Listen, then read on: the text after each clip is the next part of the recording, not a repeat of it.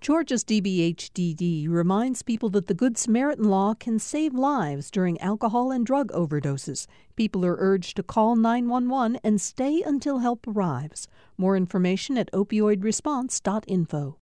From Georgia Public Broadcasting, this is On Second Thought. I'm Virginia Prescott. Shaky Knees Music Festival begins today, and soon flocks of fans are going to be streaming into Atlanta's Central Park. One of the acts that you can catch this afternoon.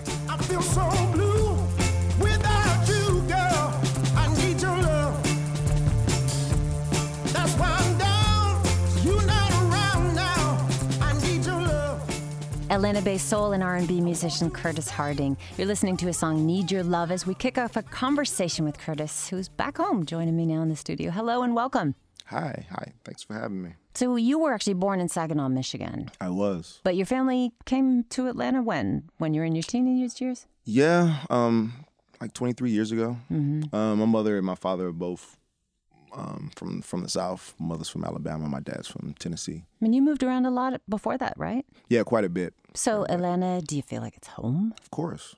Yeah, I have a lot of family. My immediate family's here. My mom, my my pops, and Who are your your dad's a mechanic, your mom, Dorothy Harding, uh, was very involved in church and a traveling gospel singer. So you started performing with her at a pretty young age. What are some memories of that time? Do you remember like your first time on stage? I do not remember my first time on stage, uh, which goes to show I was very young. Um, I do have memories of of singing with her on multiple occasions, and with my sisters and and family, other family members, and just people in congregations across America in church. You've been singing in front of people for a really long time. Yeah, for a long time. Is it old hat to you, or does it still feel new and exciting when you're doing it? It's uh, it is an old hat. I've been doing that for a long time. I've been doing Wearing it. that hat for a while. So microphone always close to your mouth. Microphone check. That must be something though. You know, the audience comes to those shows, they always want to hear the hits. So what is that like for you? You know, they want to hear Need Your Love again. Well, it's, you know, the cool thing about songs like that is that it excites people and makes them happy. So, but it's it's just a, it's just a song. It's just like any song that that I have to do over and over again. It's, it just becomes a repetitive, monotonous kind of. You got to figure out some way to make it new. Yeah, you have to find new and creative ways to present them to yourself first, and then to the audience to to keep it um, new and exciting. I don't know because it's like once I record the song, actually, I'm kind of just done with it. And It's like, all right, this is what it is. Okay, you're that kind of a creative guy. Yeah, I like to move on. Yeah. I like to keep them keep them coming. We're trying to decode Curtis Harding right now. well, outside of singing with your mother, you started your own music, your career with a number of collaborations, hip hop group Proceed, and while doing promotion for LaFace Records, you met CeeLo Green. Where did that Where did that bring you?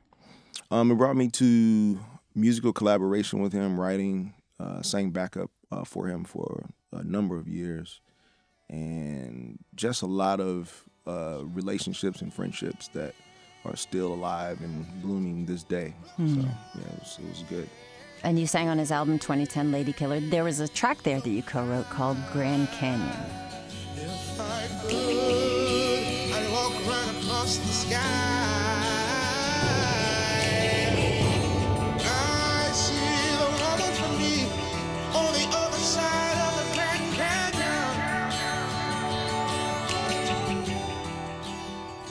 What do you remember of that song? Or did you have you already moved on from that? I haven't actually. You know what? I haven't revisited that song um, in a long time. I think that was that song actually came out on the special edition CD. If I'm not in those days, those CDs. I remember what those are. um, yeah, that was that was a beautiful song. You also collaborated with Cole Alexander of the band The Black Lips. We just spoke to them last week. They're also playing at Shaky Knees. So you've you know performed this variety of gospel, soul, R and B, and so after collaborating with so many different people, how did you find your own sound with that? Um, you just kind of you you take the good things from you know very selfishly from people that you work with, and you add them to your repertoire, and you just you keep it you keep it going in a in a positive fashion. You've called your own style of music slop and soul. What does that mean?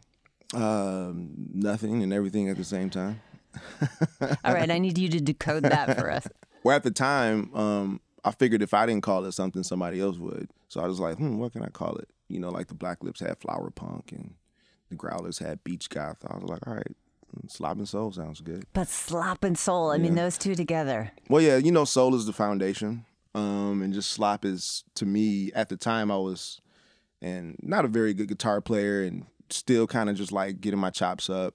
And I, you know, it's like on the farm, slop is is what you give the pigs, is and it's a amalgamation of just like everything that you that's from the table and feed and whatever else that helps sustain the farm, and it flows and it's funky, it's runny sometimes, you know, and it, it, it sustains the farm. So I was like, all right, that that makes sense. You know, my music is a mixture of different genres and different ideas. So always and still being influenced by my friends, by by art in general, um, just people, conversations that I have. Yeah, slop and soul with soul being the foundation. So that's where that came from. Are there any conversations like, you know, a young musician might ask you, what's something somebody told you that really made a difference? Any of those come to mind? I know you're halfway through your first cup of coffee now, so. hmm, some advice, huh? There's someone, or just a conversation. Uh, one time, a guy told me I was going through a very dark time. He was like, Curtis, you know, the darkness is fine. You, you will find you, always find you. Just seek out the light, you know? So that was something that always stuck with me. Um, as far as just like vocally, CeeLo told me one time, he was like, you know, you don't have to push it all the way with your with your vocal styles. You just have to like mean it. So sometimes you you just do like a, a simple run, but the way he put it, was like in terms of like you just you don't have to commit murder first time you go you just do a simple assault and battery. And I, I was like oh okay. All right. That makes i think that makes sense like it- which means what he was saying is like you don't have to be so in in singing you do like a bunch of runs sometimes it's like oh you go all over the map with your but sometimes you just have to just sing it to the point to where you mean what you say and then people would get it so Oh, that's I, that reminds me of wh- who was it? Art Blakey said that sometimes in the music it's the pauses. Yeah. Like you don't have to be throwing it at it ev- all the time You don't have to throw it out there all the time. So as long as you mean what you say, like I said, you don't technically have to be the best singer. You just have to like mean it. Sing it, sing it with feeling. Well, let's hear a little bit of you meaning it. This is from uh, your 2014 album Soul Power. This is Freedom. Wherever you go, there you are, smiling on you from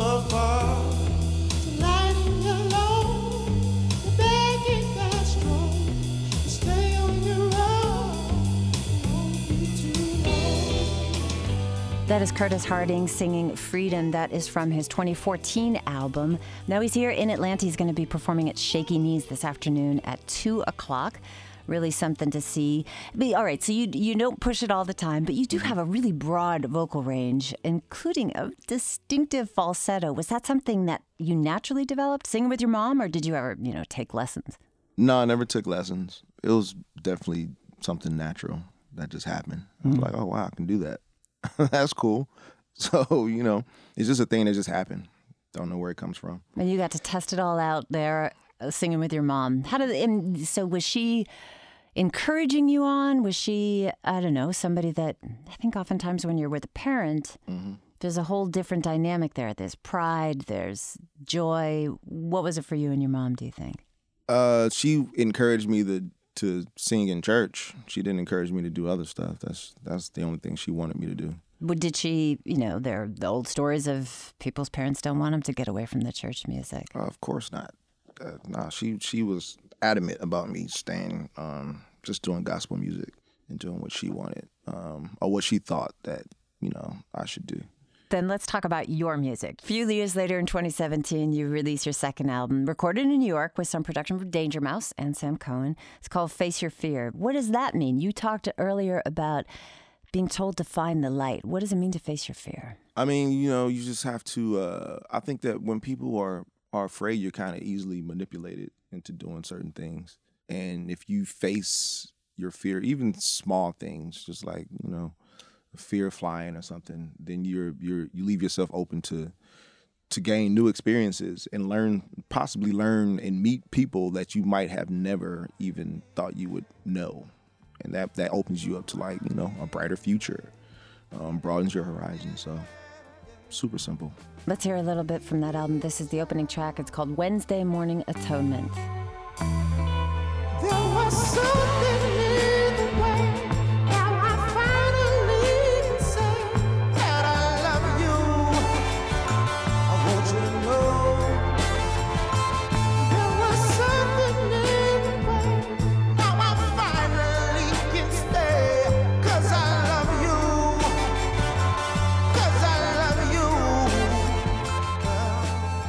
So this is a story we're hearing there of a father missing his children. What inspired this?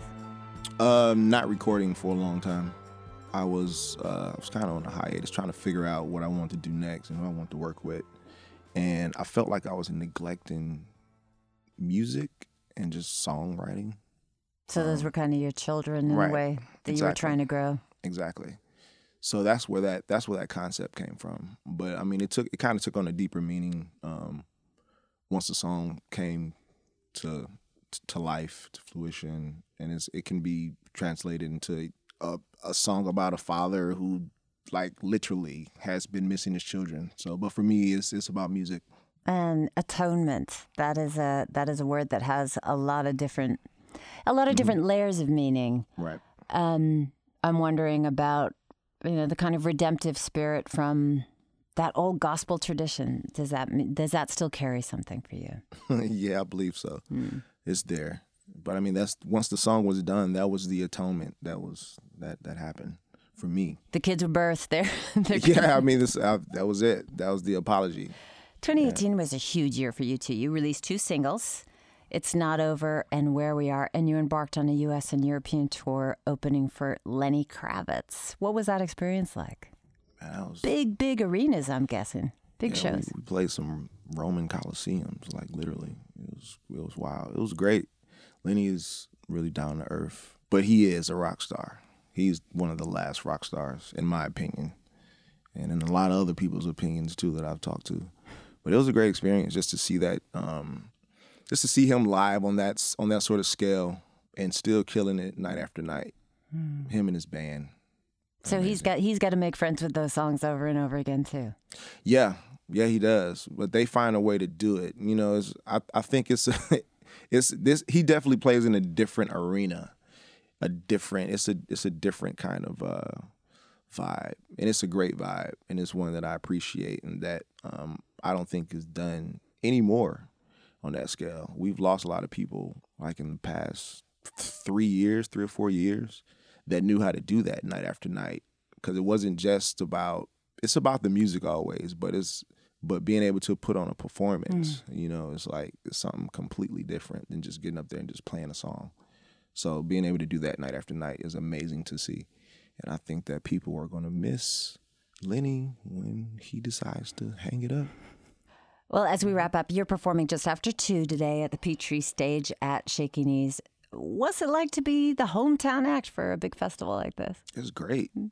I get to like lay on my sofa and roll up to the venue, not to the park, and, and play some shows. Then go back and lay on my sofa for a second at least. Well, thank you for pausing from all of that to talk with us uh, today.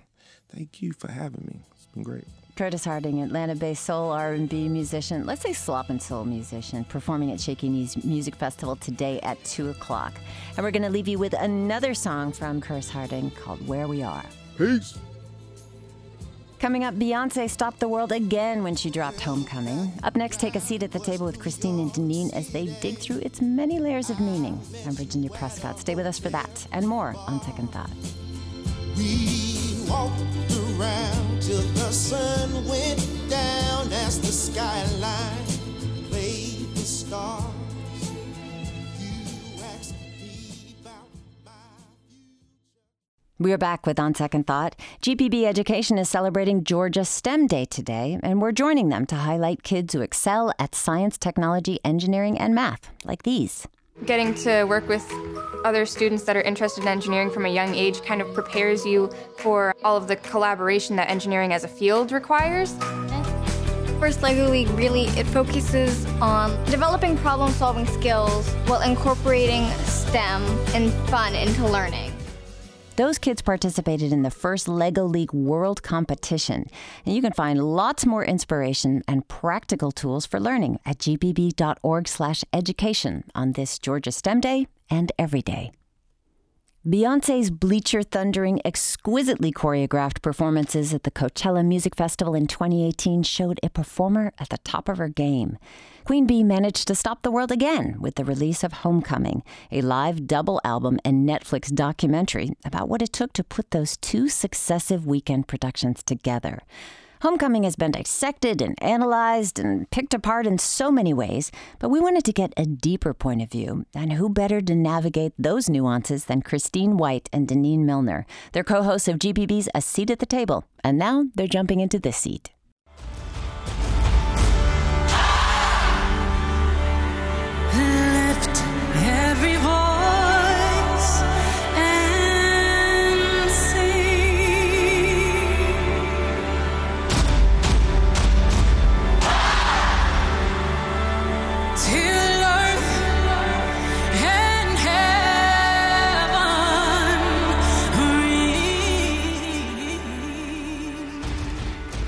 This is Christine White. And I'm Denene Milner, and we are co hosts of Georgia Public Broadcasting's A Seat at the Table. And this is for the culture. Today, we're breaking down the cultural significance of Homecoming, a film by Beyonce. The mega superstar made her legendary 2018 Coachella performance, a documentary for the streaming service Netflix, and it came out a couple weeks ago. It was a huge deal. Okay, can I just tell you that I had a party, like a whole lot of other people, when it came on. I plotted out, we had food, we had drinks, and we all wore hot pants. And we sat on the sofa and we turned on that show. And I think I might have had my fist in the air the entire time. Yes. It was so beautiful in so many different ways. And today we're going to explain why. It was empowering. Monikered Beychella because she took over Coachella, the biggest festival, music festival in the country that brings in about 100,000 people. Beyonce was the first black woman to headline Coachella in its 20 year history. And that is a big deal. But what she brought to the stage is a bigger deal. Absolutely. But you, you know, when she opened it with "Lift Every Voice and Sing," mm, mm, mm, you knew exactly where she was going with it, right? because "Lift Every Voice and Sing" is what it is. The, na- Black national National Anthem. That is everything to every Black person in America. So the Black National Anthem was written by James Weldon Johnson in the 1900s, who used to work for the NAACP. That song became the official song of the NAACP and then became just a rallying cry in churches and schools for Black people all over America and re- ultimately all over the world. It is in multiple hymnal books across the world, in uh, multiple translations. The song is just a a cry for folks who are seeking liberation. And the fact that Beyonce started her show with this song that, as a graduate of an HBCU, Spelman College in the house, Hey, um, we started every ceremony with Lift Every Voice and Sing. And of course, as you know, growing up in like Black church, there's so much of that energy, so much of that music in what we grew up in. And so it's it's just it, it was a message to all of us who know how powerful that song is. And she was really making a statement. I mean, she didn't really say it's kind of messed up that she's the first black woman, but she did say She did kind of say that. she said it with an expletive. As a matter of fact, when she sang that song, I knew that she was being really subversive. Like what I was about to see was about to be mm. some of the blackest stuff that I'd ever seen. So why do you say subversive? I, subversive because you know when a black person stands up in front of a predominantly white audience like Coachella is, right? There's you know it's it's a sea of white faces and like a couple of pieces of pepper sprinkled in. And when you stand up and you sing the black national anthem to a sea full of of of white people, I say that you're being subversive because you know that they don't know Right. what uh, you know what lift every voice and sing is and specifically what it means when we hear it Right, we what it means it, it, it it digs into the soul it it takes you back to sunday morning when you stood up in church and it was what you sang before you sang anything else. You sang that song and you sung all four verses and all the words, right? And you sang it with your fist in With the air. fist in the air. And so that she was standing on stage and she opened up after that regal walk. Introduction, yes. regal walk, right? And then she stood up and she said, I'm the first black woman to headline Coachella. And then she opened up with Lift Every Voice and Sing.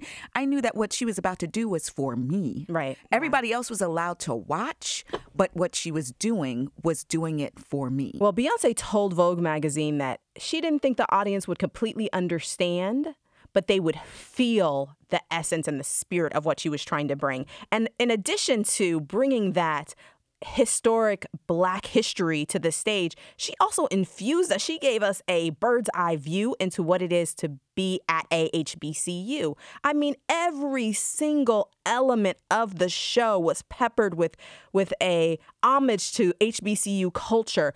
At an HBCU, the homecoming is really not about the football game. It is about the band and the band performance. Halftime is Half- daytime, right? Listen, halftime is game time, halftime is showtime. It is the highlight of the year. the fact that she named this whole movie Homecoming is just um, a tip of the hat. But everything from the costumes to the choreography to the way that she entered with with the dance team and the way that the the uh, drum line held their drums and danced the way that historically black bands dance, which is very different than the way a band dances at a PWI, a predominantly white institution. Right, right. At a PWI, it's still sort of harsh angles, lines. Um, and sometime in the 60s or the 50s, the bands at historically black universities started to change the way they do band choreography, the way that they do band arrangements. And so they started intermixing contemporary music with old school music and like your favorite DJ. Right. When the band starts to play, you know the song and the whole stadium goes crazy because you didn't expect them to play the Gap Band. yes, yes. Uh, Uncle Frankie and Beverly and them, right? Yes. And And- so, that, what I loved, well, you know, I went to a PWI, uh, Yes, predominantly white institution. and got a great education, I'm and sure. And got a great education, but you know, I got more education around homecoming time because we would hop in the car Yes. and drive down. We would find a, a, a, a HBCU and we would show up just so that we could watch halftime. Listen, That's it is a felt good pilgrimage for most folks to come to. And whether you went to a HBCU or not, it's an opportunity for you to just bask in the beautiful culture that is a explanation of everything that we've been through from everywhere. You know, it's interesting because African American folk, we were discriminated against and we were marginalized for so long. And in so many ways, we came up with this very unique culture. And the culture regionally had its own culture. But when you go to a historically black college or university, the cultures collide from all those regional cultures the Midwest, the Southeast, the West. Amen. Amen. You're listening to Denene Milner and Christine White from A Seat at the Table, and this is For the Culture. We're recapping Beyonce's iconic homecoming film on Netflix. So we know that this was an homage to HBCUs because she and her team did a lot of research. They actually hired somebody straight from Georgia. They hired Don Roberts, who is a band consultant. He used to be the band director for Southwest DeKalb High School, which is a mighty, amazing band mm-hmm. here in DeKalb County. So if you recognize people on the stage during the performance, it might be because they came from a high school that you went to here in Georgia, and a lot of them ended up going to HBCUs. Hey, so what what what was your favorite part? What how did it make you feel? Because I know when we were sitting on the couch and we were watching, it was just Beyonce is a force in and of herself. Yes, she is. She was so vulnerable. So there were these outtakes between performances where she talked about being a mother, where she mm-hmm. talked about having a difficult pregnancy. She showed herself with no makeup on, right? I mean, and still fine. and still fine. She came in there jiggly with baby weight. We saw her mess up in rehearsal, and she actually said, "I didn't think I would ever be able to do this." Now she did. She made it happen. It may have taken 17-hour days, but there was something to be said about the determination. And people online and on social media the next day were saying, You think that you have prepared. Beyonce doesn't just get on stage and do her thing with 200 people and everybody synchronized. No, they practice 20 hours a day, maybe 20 is a lot, but 17 hours a day for months. Right. I mean, she, we saw that they were practicing six, seven months for eight months. She- for eight months, right after, In- and right after she dropped those babies, her twins. Insane. Yeah. So Right. I mean, it's just another, I don't know, reference to the strength and the creativity of Black people, and she referenced that all throughout. Well, that's what I that's what I particularly loved because it was just an homage to blackness, Yeah. right? It was she wasn't afraid to stand up on that international stage and say this is us. So it wasn't to me just about HBCUs and Yeah. homecoming. It was about black people. When Yeah. you hear um, a reggae song Yes. inter- interwoven in there and you see everybody doing the dances and they're moving wine, their bodies. wine. Right, yes. And she's saying, you know, there's something beautiful about black bodies. Yes. And the way that they move and the way that they flow and how they um, they're just beautiful. She made you look. Really look, stop and look. Don't just see the whole spectacle, but stop and pay attention to what she's saying. She's saying, look at these bodies. Some of them are skinny, some of them are Right. big, some not everybody is what, you know, and I'm saying air quotes here is perfect. Right. And they are moving their bodies in a way that is just pure art. Yeah. And she was making everyone look at the black body in a different kind of way. I appreciated that as a black woman who spent a, you know, an enor- enormous amount of time, you know, feeling a way about my shape and how it didn't fit into so- into so- pop cultural and societal standards. Yes. And so to have this woman standing up and performing for my daughters, Right. for your daughter, for all of these other people who aren't necessarily fighting that fight every day and need to understand what's truly beautiful. The, the the human body and movement is beautiful, not necessarily what you have in your mind as perfection. That meant something, Yeah, right? And that was way bigger than just you know like how syncopated the drum line was or how dope the twins were when they were Right. doing their dance in front of everybody. and that's that was the the, the cultural significance for me. It was intentional, Right. right? She was very intentional about bringing performance art that grew out of a tradition of segregation of historically black colleges and universities. And we know that these institutions struggle. They struggle to, to find funding. They they are attacked from you know uh, from the government. They're attacked from folks who think that you know HBCUs is a thing of a past. And so we kind of have to struggle to to um explain our identity and explain our culture. And she brings it to the forefront and says it's worthy. It doesn't have to be explained. It doesn't need to be explained. It's worthy just the way it is. And the intentionality was shown through the way that she used the quotes, the quotes from Maya Right. Angelou, the quotes from Nina Simone Right. that said, Black people are beautiful and we are a part of the human makeup, and all of us can appreciate the culture of black folks. It wasn't just for black folks, although the Nina Simone quote was specifically about black folks recognizing their own beauty. Absolutely. But Beyonce knew she was in front of an audience of white folks and she wanted them to recognize That's right. the beauty of black people. Particularly in this history that we have here in America that has been so hurtful and harmful to black pe- people and continues to be. So, I, you know, she has really grown as an artist and grown as a woman in her identity as uh, a black woman, as a feminist. I mean, she is bringing everything to the table.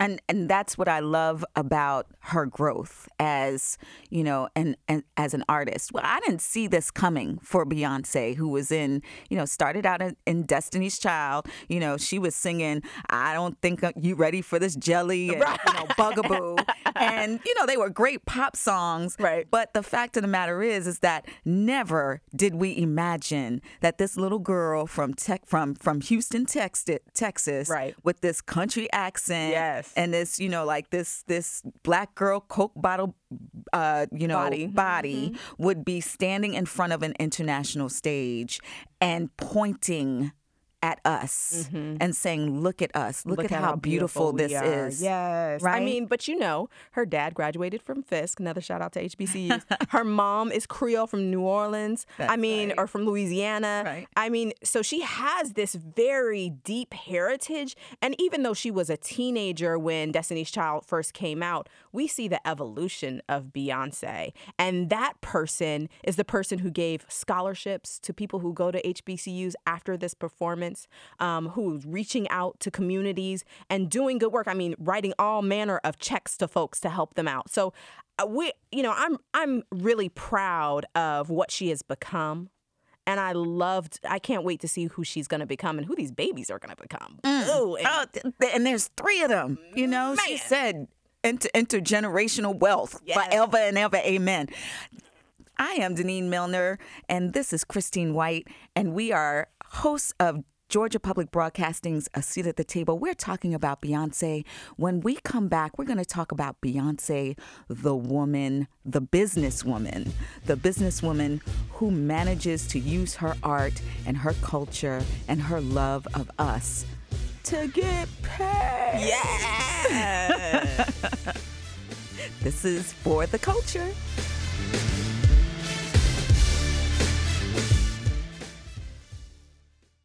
From Georgia Public Broadcasting, this is Christine White and Denene Milner. We're co hosts at a seat at the table, and this is For the Culture. I wanted a black orchestra. I wanted the steppers. I needed the vocalists. I wanted different characters. I didn't want us all doing the same thing. And the amount of swag is just limitless. And um, I wanted every person that has ever been dismissed because of the way they look to feel like they were on that stage. And that's what I absolutely loved about Homecoming and what I love about Beyonce because she has grown into this artist who uses her art to make very specific social statements. Yes. And with Homecoming, the very specific statement for me watching it was um, that black people are beautiful, Yeah. that our culture is beautiful, yeah. that our traditions are amazing, Yes. and that even if you don't know what they are, you've never witnessed them before, you're going to see this magic. And that's what I absolutely loved about that. Lemonade, the album, did very much the same thing. Yeah, it did. Um, you know, that sort of shined a light on black women. I feel like that's how she came. I think Lemonade for me represents when Beyonce fully realized her womanhood, Her like, power. right? Her Yes. power as a woman, and just the things you know when you get to that point in your life where you go from Listen. child right, to girl grown, to grown woman. woman. Okay. right, right, right. I'm not fitting into whatever little box that you thought you had me in. I'm not going to sit here and cater to what you think I should be. Right. I'm going to use my mind, my my power and my magic for myself. And you can either get on this train while Right. I'm, you know, leading it, or you can just go ahead and drop and jump the off. world really responded interestingly to Beyonce and when she came out with Lemonade because I mean, if you remember the SNL clip where the folks are sitting watching Lemonade and then all of a sudden they go, "Wait, Beyonce is black? Beyonce's black. Beyonce's black."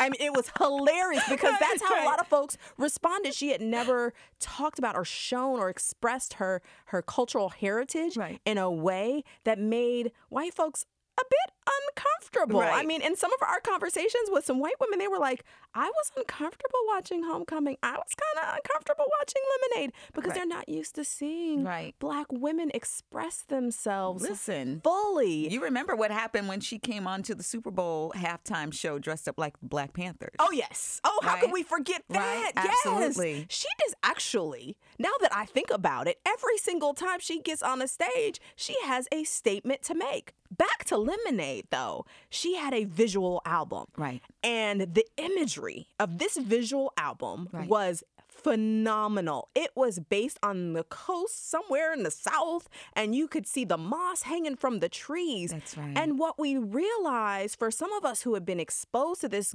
culture was that she was really paying homage to this film from the 90s, Daughters of the Dust. which was my absolute obsession. I Oh, saw it in, I believe, junior year. Wow. And I'm I'm from New York, right? So I Right. had never been exposed to that sort of thinking of the South. My parents, my mom is from South Carolina, my dad's from Virginia. My mom comes from a Gullah culture, but you know, I grew up in Long Island. That wasn't really Right, right. what she sort of brought to the table, so to speak. Um, and so to see that movie and see these that movie by Julie Dash, who is this amazing filmmaker who celebrated um, the coast of uh, South Carolina, Georgia, Florida, and North Carolina. Yes. Um, and sort of what happened. Uh, with the great migration of this one family that had been on this same island, Sapelo Island, for century or, or well, through slavery, Right. right? For decades, right for, for, decades, generations. right for generations and they are you know there there's a sort of a test of wills between the ones who want to stay on their ancestral land or at least the the the ancestral land that they were brought to here Right. right and those who wanted to start a new life by moving up north Right. and become uh, more uh, you know that, that to adopt a different kind of culture and so it's this magic, this beauty, this culture, this very specific way of being that was explored in that movie. And I became obsessed with the coastal lines of, you know, the South specifically because of that movie. that is so interesting that you had that reference point. I was not introduced to Daughters of the Dust until I saw Lemonade. Oh. And as a black woman growing up in Georgia, I feel like I should have known this history. like somebody was holding out on me. But I'm gonna tell you that the fact that it took a pop star in the 2000, what was it, 12, Right, 14, right. to share this piece of of amazing black culture that uh, was overlooked and marginalized. And I think to Beyonce's point, she wants everyone who's ever felt marginalized to feel represented through her work. Absolutely. And boy, what a goal to set as an artist. I mean, she just takes the bar up higher and higher every album, every performance, Right. every year. Well, you know what she did with Beyonce, right? The the self-titled um, album with No. Beyonce. That's when I really felt like she was starting to make some statements. The whole album was about her celebration of feminism, Yes, right? And just her finally recognizing that she's woman Mm-hmm. and that she has very specific things to say about what it means to be a woman in society that doesn't make as much money as a man Right. that uh, has to sort of take a backseat to the patriarchy Right. that doesn't have the kind of voice that is always looking to like she said in pretty hurts look pretty Right. for everyone fit into everybody's uh, Yeah. standards of beauty and so she i feel like she uh, there was Started, an awakening yeah. there right and then lemonade was like the exclamation point like okay now y'all know you know from you know beyonce that i'm a woman and and, and lemonade we're going to talk about how how i'm going to use my powers as a woman to get exactly what i want And I appreciated that she was like, Yeah, you're Jay Z, but guess what? I'm good. If you want to act up, me and my baby, we gonna have a good life. Me and my baby, we gon' be alright. We gon' live a good life. Big homie better grow up. Okay. I mean, we needed to hear that all across America that you gonna walk away from a man like Jay Z because you are absolutely everything and everything you will ever need. You are enough. You are worthy. That's the point. And I think that she's done a great job of personifying that. I mean, when I watch Beyonce on stage, I get goosebumps. Mm-hmm. And it's probably just the the conviction and her confidence. And so I'm really thankful that I have this opportunity to to listen to her. yeah yeah beyonce is amazing You're listening to Denene Milner and Christine White. We're the co-hosts of A Seat at the Table, and this is for the culture. You know what I loved about just circling back to Beyonce and the the actual album Beyonce. Um, I love that she had something to say about black love, right? Yeah.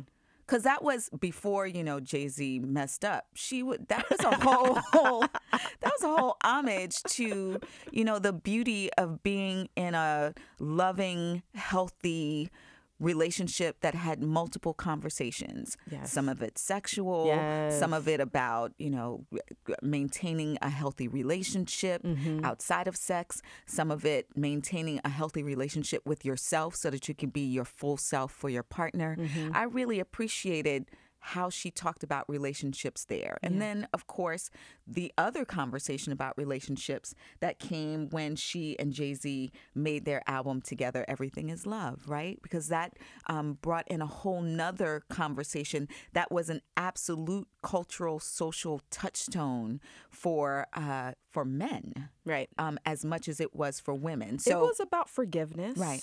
It was about long suffering. Mm-hmm. It was about hold, staying in there, but maybe not this ride or die philosophy that we were taught in the 90s that we just supposed to do whatever and kill ourselves for our men.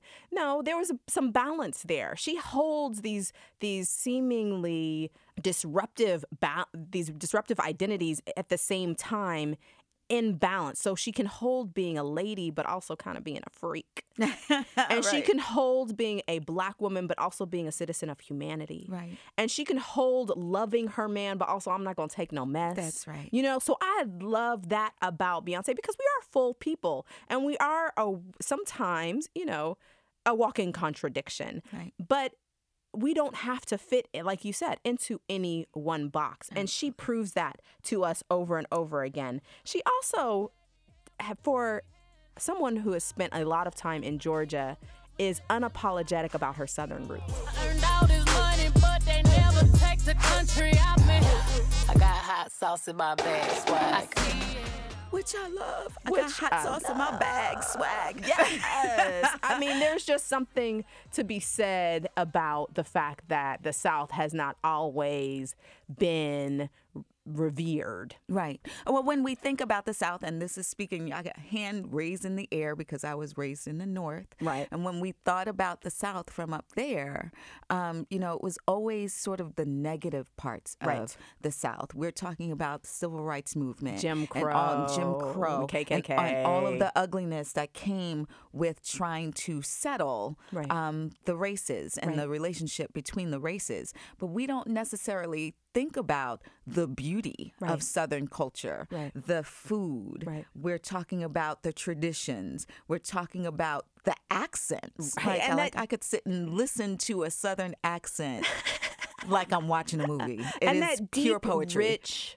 culture of the South, which you know some of it changed when folks migrated to the North, Mm-hmm. but some of it you know stayed true. And I think that that's why we're seeing a Southern revival here in Georgia. I think that's why so many folks are flocking to Atlanta and flocking to other parts of the Mm-hmm. South, flocking to other parts of Georgia because they see that there's so much depth and richness in the culture, and it's particularly as we get back to like those values of grandmama who had the farm, who had her little garden. we That's used to eat the tomatoes right off the vine, and you know everything. Every meal had something that was that was made out in the backyard or that had been canned from the spring. All of those values, those those spiritual touch points. I mean, Beyonce prayed. You showed she showed right. herself praying. That's right. During this Netflix A documentary. very Southern yes. experience for sure. So I think that there's just something to be said about owning who you are. Not that one is better than the other. I mean, I love y'all from Long Island. Y'all are cool too. Lots of culture up there. I'm just saying, Georgia, South Carolina, North Carolina, Texas, Louisiana, Alabama, Mississippi. Let me not forget nobody.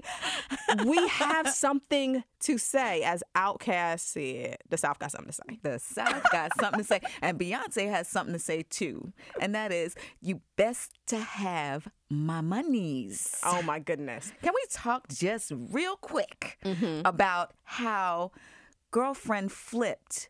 Um, we're not sure just how much she made. I know that Right, it she hasn't made been this- confirmed. Right, but somewhere between ten million and twelve million dollars. Ironically, the same amount that Ariana Grande made. And nothing against Ariana Grande. I think she cute. She has a good voice. I, I She doesn't some of her have as many but she- Grammys and she is not Beyonce. Beyonce. Period. It doesn't Yeah. even if it doesn't even matter if she had twenty more Grammys than Beyonce. She is not Beyonce. Okay, but You know who is Beyonce? Beyonce. Well, she's a boss. I mean, Right. she, not only did she negotiate this incredible deal with Coachella so that she could have the rights to her performance and be able to distribute it, then she went and flipped it with Netflix and I think it was a $60 million deal that they said for Right. three movies. So Right. this is only the first film from Right. Beyonce. Right. She's got two more coming up with Netflix. I mean, this is an incredible power move. And we've seen Jay Z and Beyonce make these moves before, but they're not just making moves for their own pocketbook. That's they're right. contributing back to the community. I cannot tell you how many of my aunties love to say, well, Beyonce and Jay Z ain't gave none. Well, first of all, I happen to know specifically that they have their own foundations. Mm-hmm. Roc Nation has a foundation. Beyonce has BeyGOOD, and that they're giving money to HBCUs and to folks in communities all over. Jay Z had his Water for Life campaign. I mean, they're doing really big things. So let's not underestimate the power of this power couple and the impact that they're going to have on the black community. Absolutely. Absolutely. You know, I, there's so many beautiful things. Uh, we could go on for a whole nother hour talking about this woman Yeah. and just the impact that she's had on the culture. Homecoming was just something to behold. I love how she went out on the other black national anthem, which is a remake of Before I Let Go, Frankie Beverly and Maze. There is not a black function. Uh, for those who do not know, there's not a family reunion, a barbecue, A cookout. a cookout, where folks s- do not sing and Right. dance to Before before, I I, Let You man. Go. And I just thought it was so interesting that she chose that particular song. before I let you go.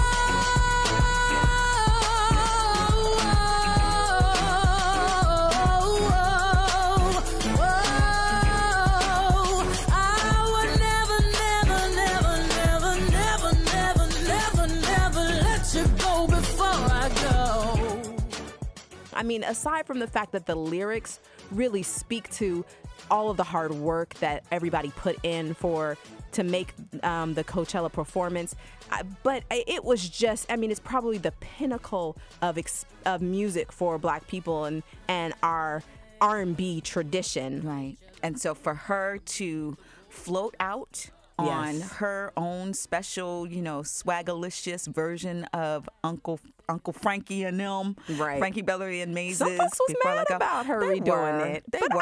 I mean, you can't, you can't touch you. You know, we can have a whole Listen. nother conversation about that. You're, Right. You're not supposed to touch Uncle Frankie, Uncle Frankie's before I let you go. You, you're not supposed to do that. Yeah, yeah, But, yeah. You know, but she- my daughter has a better appreciation for the song now. So I believe it. I believe it. Well, that's all the time we have for today, but the conversation does not have to end here. What did you love most about Beyonce Homecoming? Let us know on social media. We are at ASATT TV on Facebook, Instagram, and Twitter.